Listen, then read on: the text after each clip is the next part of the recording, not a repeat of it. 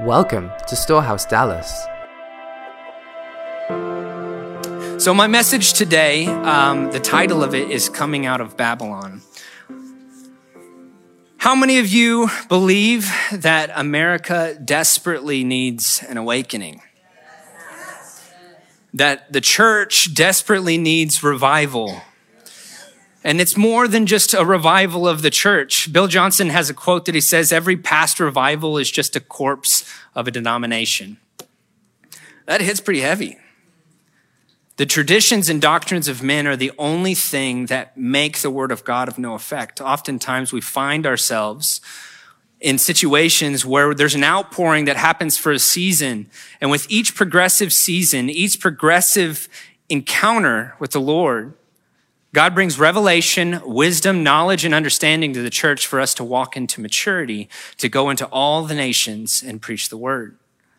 So whether it be John Alexander Dowie, the healing apostle, he brought back the apostolic ministry into the church, an understanding of the fivefold. He brought back healing, signs, and wonders. If, whether it be John uh, Woodsworth Wordsworth Etter, which that lady was amazing. If you've ever want to study an awesome woman of God, this woman would show up and just raise her hand like this, and she would fall into trances and ecstasies, and people within a 50 mile radius would begin to encounter God, and they would see visions of heaven or hell, whatever their soul needed to see. So without even a touch of your hand, without even a word spoken from the pulpit, people were encountering Jesus. That's revival. That's revival. Whether it was Aimee Semple McPherson, another wonderful woman of God that just a revivalist and understood destiny. She, they, said that she was a, a woman of destiny, that she would release men and women, release nations into the destiny, the plans and purposes that God had for them. Or Smith Wigglesworth, he brought back the word of faith movement where people could just stand in faith that, hey, the Bible says, scripture says, just because it's not manifesting in my life, I believe that it's there and I can stand and decree and declare until that thing is established. And every revival, every outpouring of the Lord has brought back a revelation of one thing. And it's not the church, it's the kingdom. It's not the church, it's the kingdom. There has been countless revivals. Every generation has seen a revival. And the Lord has been breaking my heart. I'm reading a really good book. It's, it's called Why They Stay.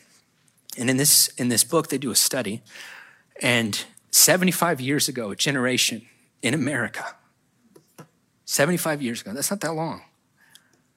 Only 35% of the nation was, was an unbeliever. That's insane. And to contrast that with today, this generation, it's said that only 95%, 95% are unbelievers. So only 5% of this generation are actually believers. Now, of course, this is the beginning of a generation, so we might see a, a, gap of 10%, but still that's astonishing to imagine that there's a generation that does not know God. So we are in desperate need. We're in desperate need for God to pour out his spirit on all flesh, for us to come into the saving knowledge and grace of Jesus Christ, to go into all the nations and preach the gospel. Every kingdom outpouring, I would prefer to call them that Every kingdom outpouring has come with the one purpose to empower the church to come into maturity, to then be sent out, so that his word would be established in the earth. But the church in America right now, you look at it, and if the Bible says the, the prayers of a righteous man availeth much, the prayers of the American church are not righteousness has been divided from our church. We've seen, uh, we've seen the church step into error and in many ways into the kingdom of Babylon. And the church, because of that, the declarations, the prayers that are coming out of the body, they're of no effect. And we've rendered ourselves weak and powerless in this nation so that when the shifting and the shaking that is happening today, when we stand in the gap for the unbelievers, our words are falling to the ground. So the Lord has really been breaking my heart, just breaking my heart for this battle that I've been seeing over the kingdoms. We are in a desperate time. We are in a time, I like to call it the fullness of time. My grandpa, when he heard about this billion soul harvest, my grandfather was a minister in Africa for his whole life and um, he's seen amazing things. He's seen revival after revival, outpouring after outpouring, incredible things that have shifted and, and shaped a nation. And when he heard about this billion soul harvest, he said, I don't think we're ready for that yet. There's not enough chaos. I'd say we're, we're there now. The harvest is ripe, it's ready. But we as a church have to come out of agreement. We as a church have to repent.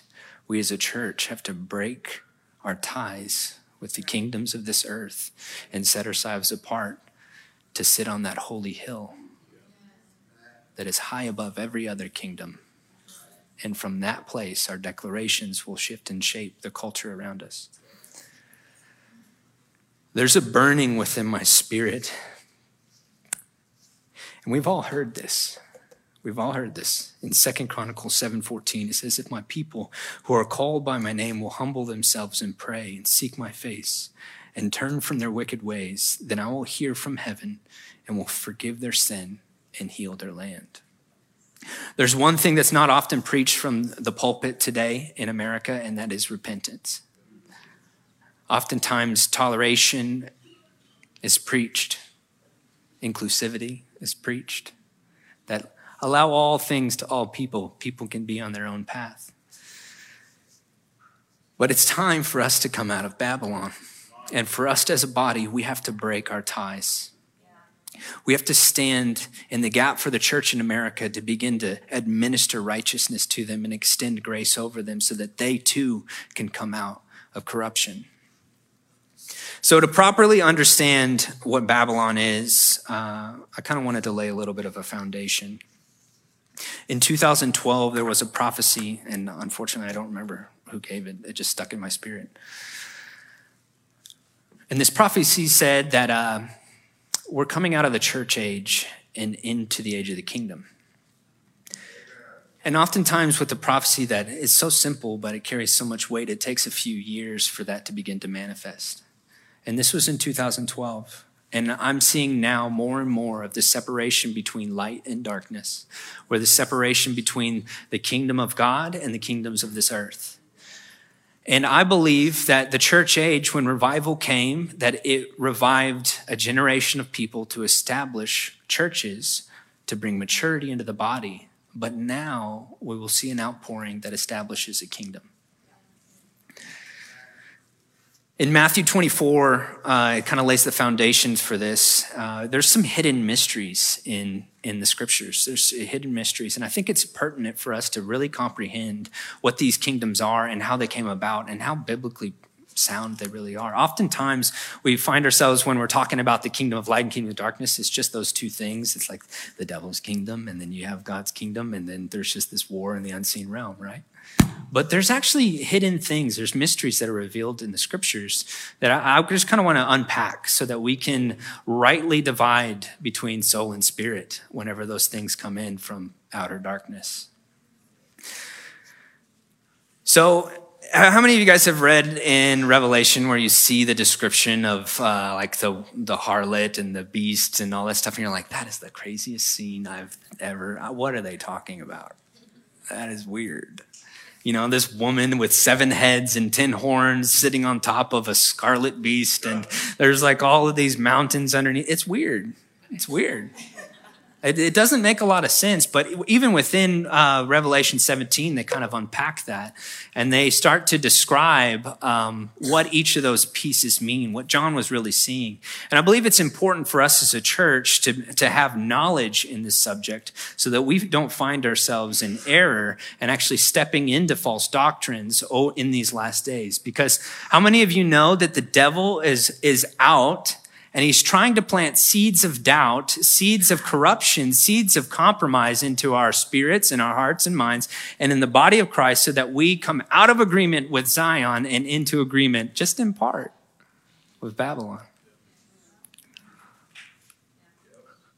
So in Genesis uh, 10, 8 through 9, this is a weird scripture to kind of unpack Revelation, but um, it kind of lays the foundation. So Genesis, it's I love the book of Genesis. It's the beginning of all things. And if you need interpretation for scripture, you probably will find it in Genesis.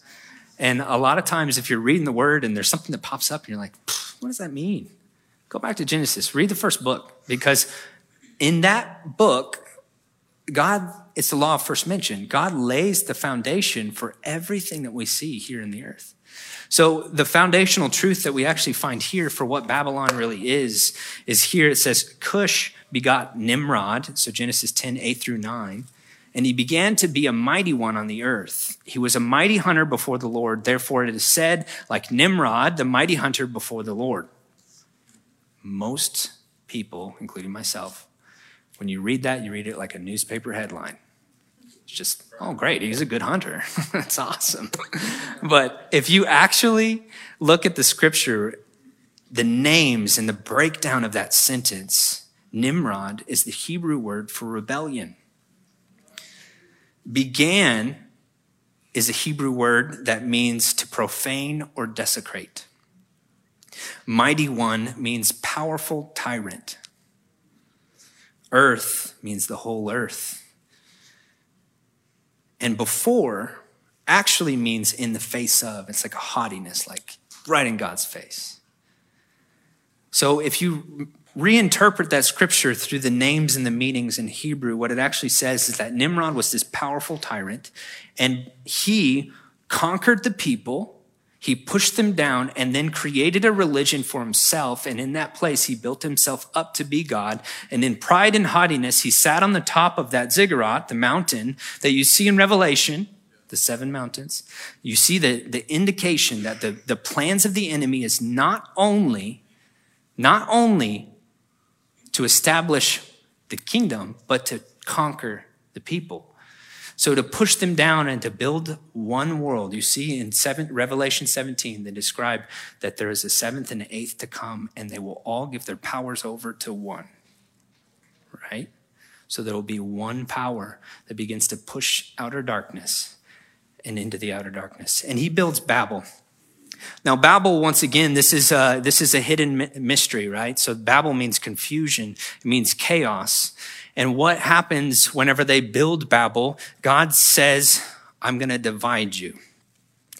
And there's a hidden secret in Deuteronomy 32.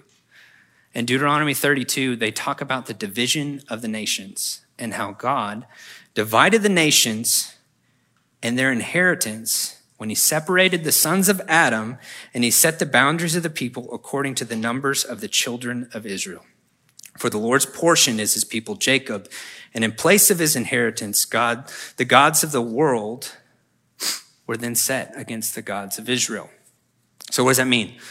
Deuteronomy 32, there was a revelation that Moses had in that time where he actually saw what happened at Babel, and he saw that the gods of this world, daimonion, as in the Greek, the principalities, powers, and darknesses of the air were divided among the nations at Babel. And suddenly we see the seven mountains be established on the earth. So we see that the kingdom of God was set apart. He chose a people, the smallest ones, and he basically said, all right, guys, if you're gonna, if you're gonna build this tower, if you're gonna set yourself up to be God, then I'm gonna go ahead and scatter you across the earth. And instead of, of adhering to the Adamic mandate that was released through Noah just chapters before. Noah was told to go into the earth and basically recreate Eden. But once again, rebellion came into the world and God divided it and divided the gods of this world. And he said, now we see the kingdom of darkness and we see the kingdom of light. And through my mountain, I will establish a new Adam which is Jesus, through a people that have no boundary or border. That actually, if you read on more further in, in uh, Deuteronomy 32, he talks about how they not only don't have boundaries and borders, but he, it will be foolish because no man will be over them. It's only one man, and that is Jesus. So this kingdom has been established since Genesis 10. Since the beginning, we've seen the kingdom of darkness and the kingdom of light. And since then, because Matthew 24 pretty explicitly says it, there'll be kingdom against kingdom. Do you know that Jesus was asked 183 questions in the gospel? 183. That's a lot. He answered three, and this was one of them. That's a pretty important one. I think it's a key to a lot of things that we find in Scripture. So, when Babel was built as a mountain of authority and set aside, they set themselves up to act as God. And the world systems of this day under Babylon do just that. There's a battle for Zion, for the seat of divine authority over the nation and over America. That right now there's a battle in our government and political systems. We're seeing people start to shake the foundations in trying to, to bring the systems of the world into the system of the church. And we're starting to see a little bit a mixture where people are waxing and waning between culture. And we're seeing the doctrines of demons beginning to be preached from the pulpit. We're starting to see mixture start to be released as prophetic words. We're starting to see soulish things prophesied as white witchcraft straight from the church. We have to break covenant. We have to break out and be set apart because that's the mandate, the Adamic mandate. Through, through one man's sin, we step into another. We have to break covenant with the systems of this world in order for our prayers, in order for our families, our spiritual life, in order for the kingdom within us to come out of us.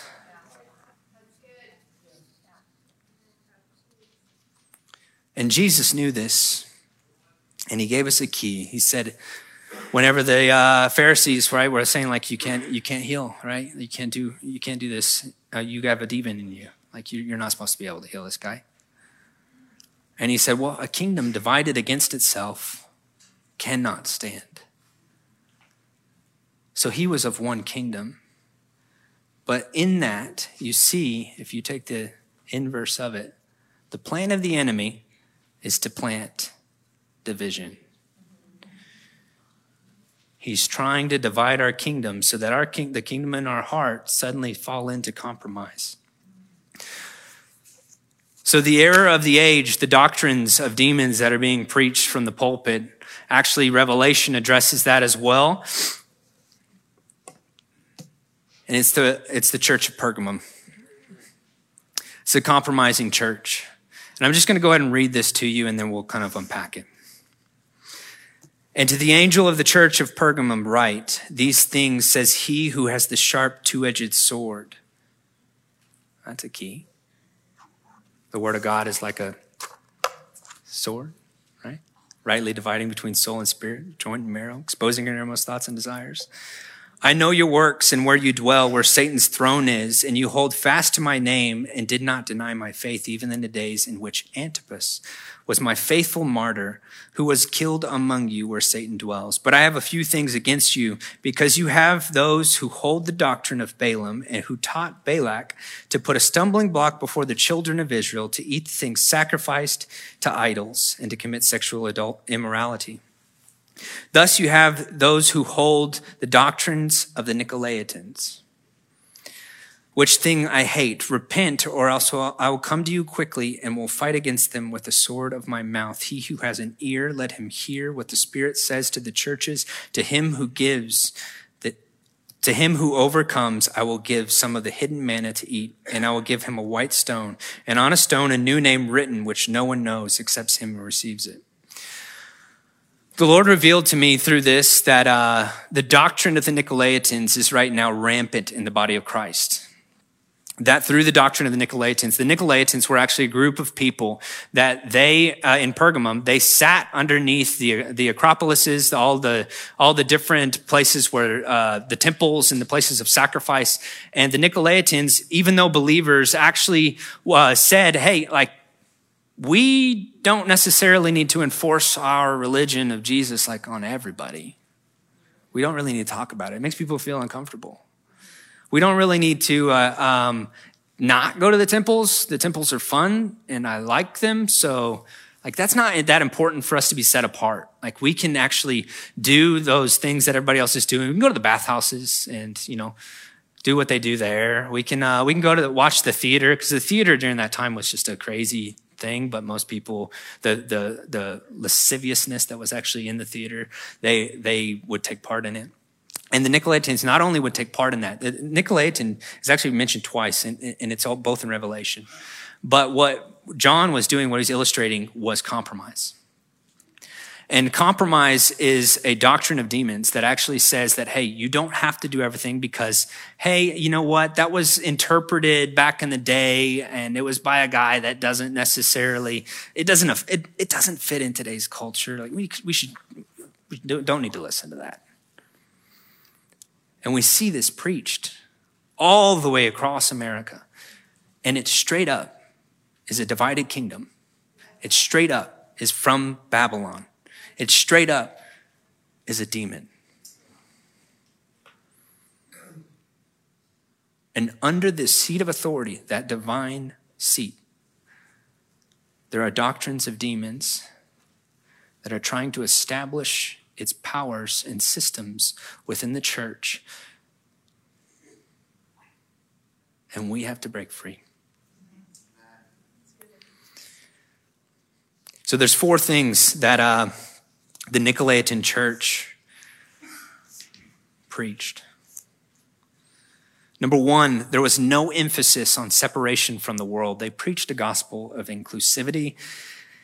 They could accept and embrace everyone in whatever lifestyle they were in and wherever they were in the world. And they said, Come on, it's fine. You don't have to get rid of that stuff. It's for a different time, it's for the church before us and they embraced them regardless of their lifestyle choices. And I'm not just talking about sexual sin, I'm not just talking about lifestyle in homosexuality, I'm talking about sin and compromise. I had a dream in 2017, and the Lord showed me what was coming to America. And have you guys ever had one of those dreams that like, it just shakes you to your core, and you're like, "What just happened?" That was crazy. Well, in this dream, um,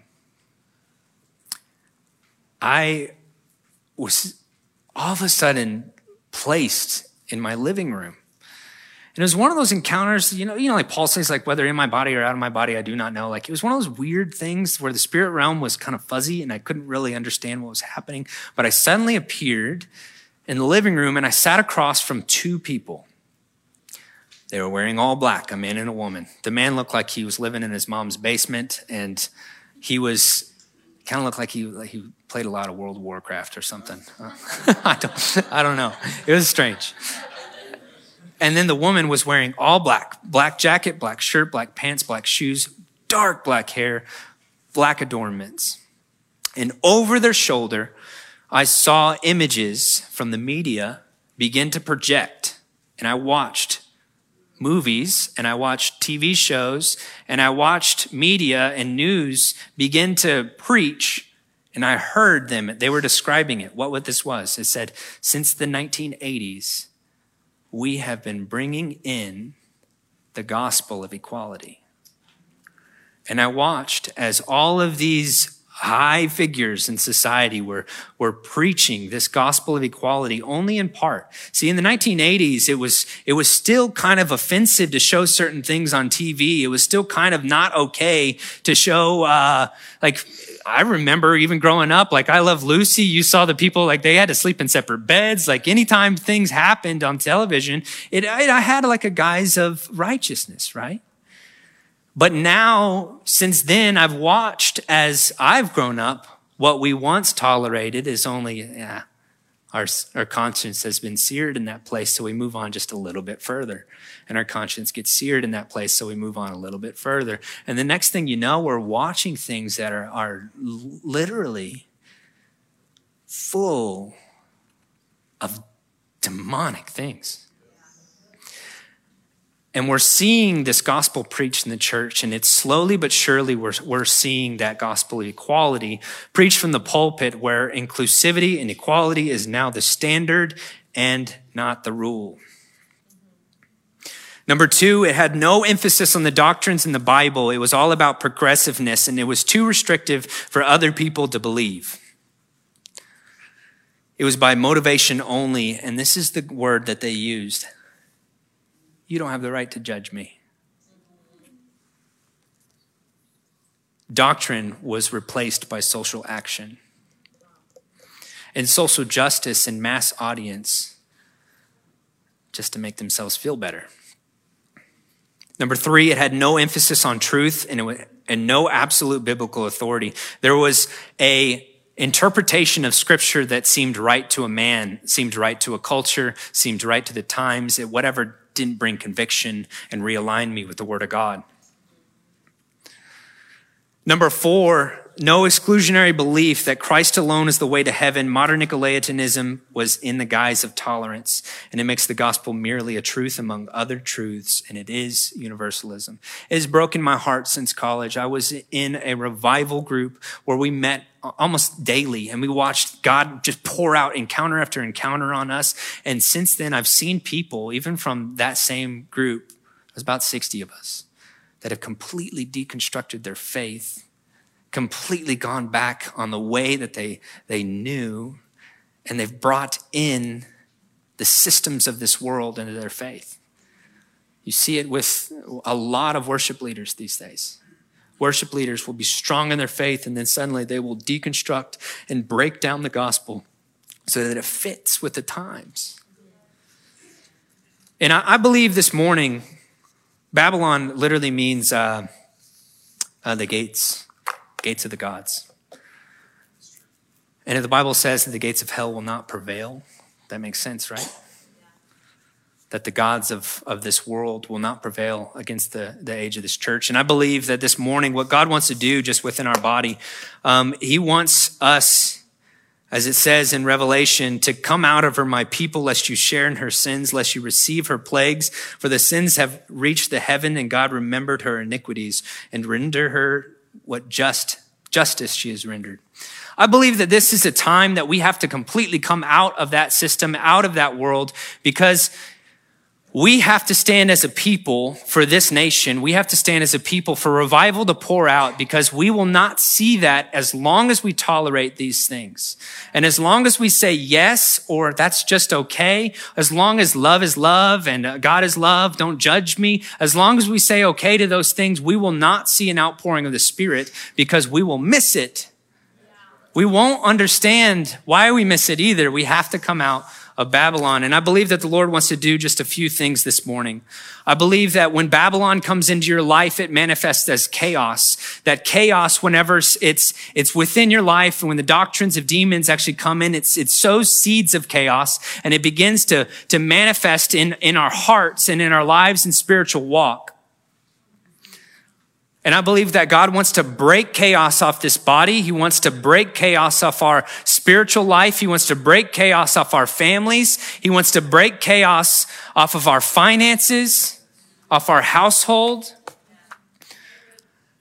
And I believe that we actually just corporately need to repent for the church in America for this outpouring to come and, and land on good soil.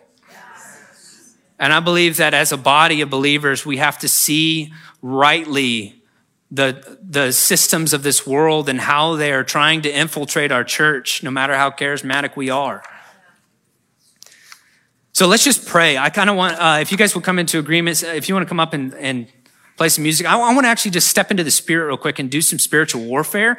I want to step into the spirit real quick and I want us to come under the conviction of the Holy Spirit to repent for the land so that we can see an outpouring of God like this nation needs. And I believe that from this place, from this house, we're going to start to see a manifestation of the Spirit in ways that we've been longing for that we have to repent of that Nicolaitan spirit. I did it this week and believe me, I got delivered. I did not think that I was going to need to, and I did. God's good. And there's so many things that over since the 1980s that has been preached in the church in America that is wanting us to compromise. And we have to realize that is only one kingdom, that is only from Zion that we can stand from that seat of authority. We can stand in that place and stand in the gap for this nation, for this generation to come to know Jesus. So let's just enter in. I just want to just kind of just take a moment, take a beat and focus your heart. Focus your soul. If there's a place in you that you need to repent of, the first thing we need to do before we step into warfare over this nation, the first thing we need to do is repent of our own sins. If you've compromised in your heart, if you've allowed sin to enter in and you've said through justification so that I didn't have to repent, if you've said no, this is okay then we have to come out of agreement. And I believe that there's a spirit of grace in this room that God wants to bring humility. He wants to, he wants to break the back of pride. Pride is the knife in your back that doesn't hurt. And I believe that God wants to, to shake off this system of the world, just like Tracy was saying with that octopus on people's heads. The mind control of what's in this nation, the, the tyrannical reign that's trying to make its way in to conquer the people so that we compromise the truth. So, Jesus, we just, we repent, Lord. We repent individually, God. We just repent for allowing the systems of this world into our mind, into our heart, and our spirit that's bringing mixture. And Father, we know that your word says a little bit of leaven will leaven the whole lump. So, Father, I pray that you would just make us new in every way. Lord, that you would remove all iniquity. You would remove all striving, all bitterness. Father, that you would remove all mixture from our hearts, all compromise from this body. Father, I pray that you would begin to pour out your spirit on all flesh. Lord, that it would land on good soil. Jesus, we are in desperate need of you. We are in desperate need of an outpouring God. And Lord, we humble ourselves before you and we pray that you, you would pour out your spirit on us. Father, we repent of our wicked ways and we pray that you would heal our land. Jesus, we need you more now than ever. Masurra. So, right now, in the name of Jesus, I take authority over every Nicolaitan spirit. I take authority over every Nicolaitan thing, every doctrine of demon right now in Jesus' name, that it would come up and come out of this body, that it would come up and come out of every person in this room. God, that you would send angels on assignment, Lord, to seek and search the souls of men for us to come into the grace of heaven, the grace of your blood. And in Jesus' name, Lord, we take the power and authority of, of Jesus Christ that we've been seated in heavenly places, and we decree and declare that this church, this body will not fall victim to the ways ways of this world, will not fall victim to the ways of this church, will not compromise. In Jesus' name, in Jesus' name, in Jesus' name, we will not compromise. We are a people set apart, holy, undivided, that we are standing, Lord, in the gap for this generation, for this nation, Lord. And I pray that you would pour it out on this generation. You'd pour it out on us, Jesus. Father, I pray that there would even be people in this room that would go out, that would go out, that would go out and preach to the nations, preach to cities within America, and to bring repentance to them, Lord. I just see, I just see Jonahs. I see Jonahs in the room. Jonahs in the room, just to beginning to speak life speak life and prophesy that there might be a repentance in the land. There might be repentance in the land and that our heart would come into agreement with the decrees and declarations over the nations. But Jesus would have his just reward.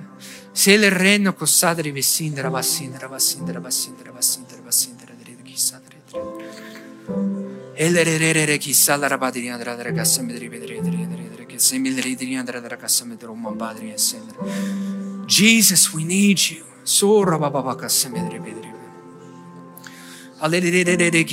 Father, I pray that you would send the plumb line. I pray that you would send the plumb line. I pray that you would send the plumb line through our heart, our soul, our mind, will, and emotions, Jesus. I pray that you would rightly align us. Father, we break agreement with sensationalism. We break agreement with emotionalism. We break agreement with uh, the doctrines of this world. We break agreement. We break agreement. We break agreement. We break covenant with Babylon, Lord, in Jesus' name. That it has no power, no root of authority within our mind. It has no power, no root of authority within our soul. And in Jesus' name, we decree and declare that from this day forward, this body would step out changed. That the very minds and imaginations of our hearts would be changed and rendered with the life that only comes from heaven.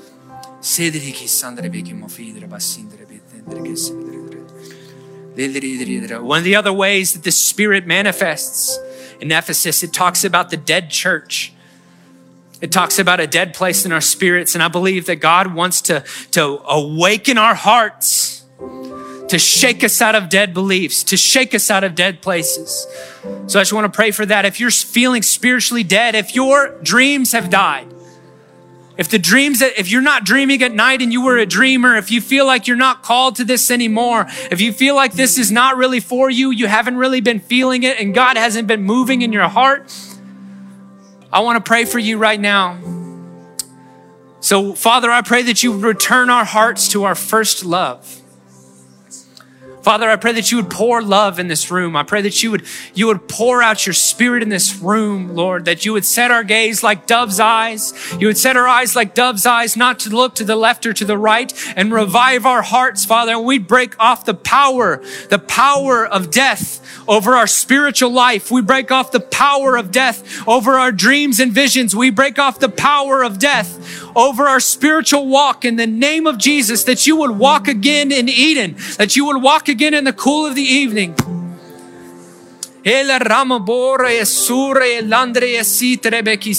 Thank you, Jesus. Thank you, Jesus. Thank you, Jesus. We pray that the prayer life, the intercessors would rise once again and with confidence would step back into the prophecy over this nation, would step back in, Lord, that the words that have been stolen, the words that have been stolen from the mouths of the prophet, that the, your word would pour forth, that the bowls would be tipped once again, Lord. We call forth the intercessors in this room to contend for America. We call forth the intercessors to step in the gap. We call forth the spiritual awakening in this room in Jesus' name.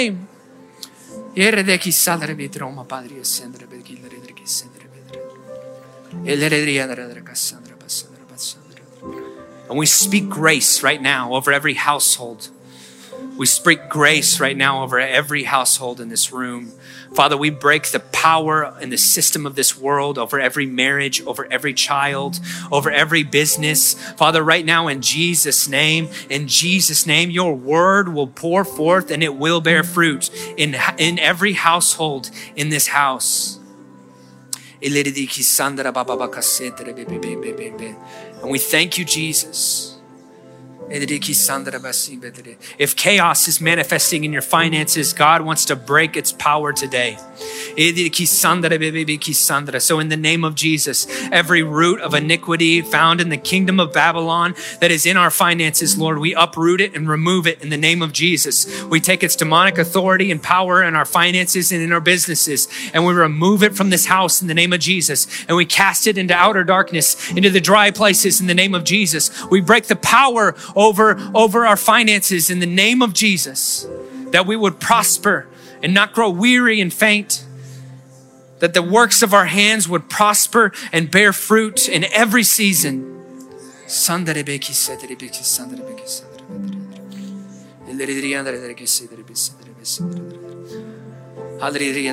And finally, I feel that the Lord wants to break chaos off our minds.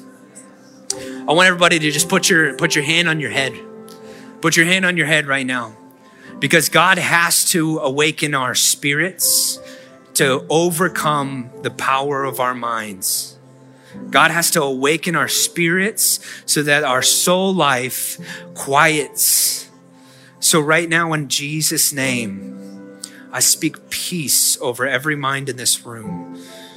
And I break the power of delusion, of confusion, and chaos over every mind in this house, Lord, that you would bring right standing and right alignment. And in righteousness, Lord, your word of truth would divide between soul and spirit. It would expose every thought and desire. Father, I pray that you would pour out just grace and mercy in this hour, that our souls would awake to the reality the life in the kingdom. And we break the power over our emotions, over our will, over our thoughts and decisions, and all fear of the future, and all fear of lack. I just feel like in this nation right now, there's a lie. There's a lie that's being spoken that unless you're under the government's control, that you will not be provided for. But I want to break that lie and that agreement that over our minds that we would step into the grace and reality that God is our provider and He will not let us fall. So, in Jesus' name, awaken our hearts, awaken our minds, awaken our spirits, and we break the power. We break the power of the Nimrod of the day, the conqueror of the people that we will not fall victim to tolerance. We will not fall victim to compromise for fear of the future, for fear of lack, for fear of what happened to, might happen to our children, for fear of what hap- might happen to our finances, for fear of what might happen to our family.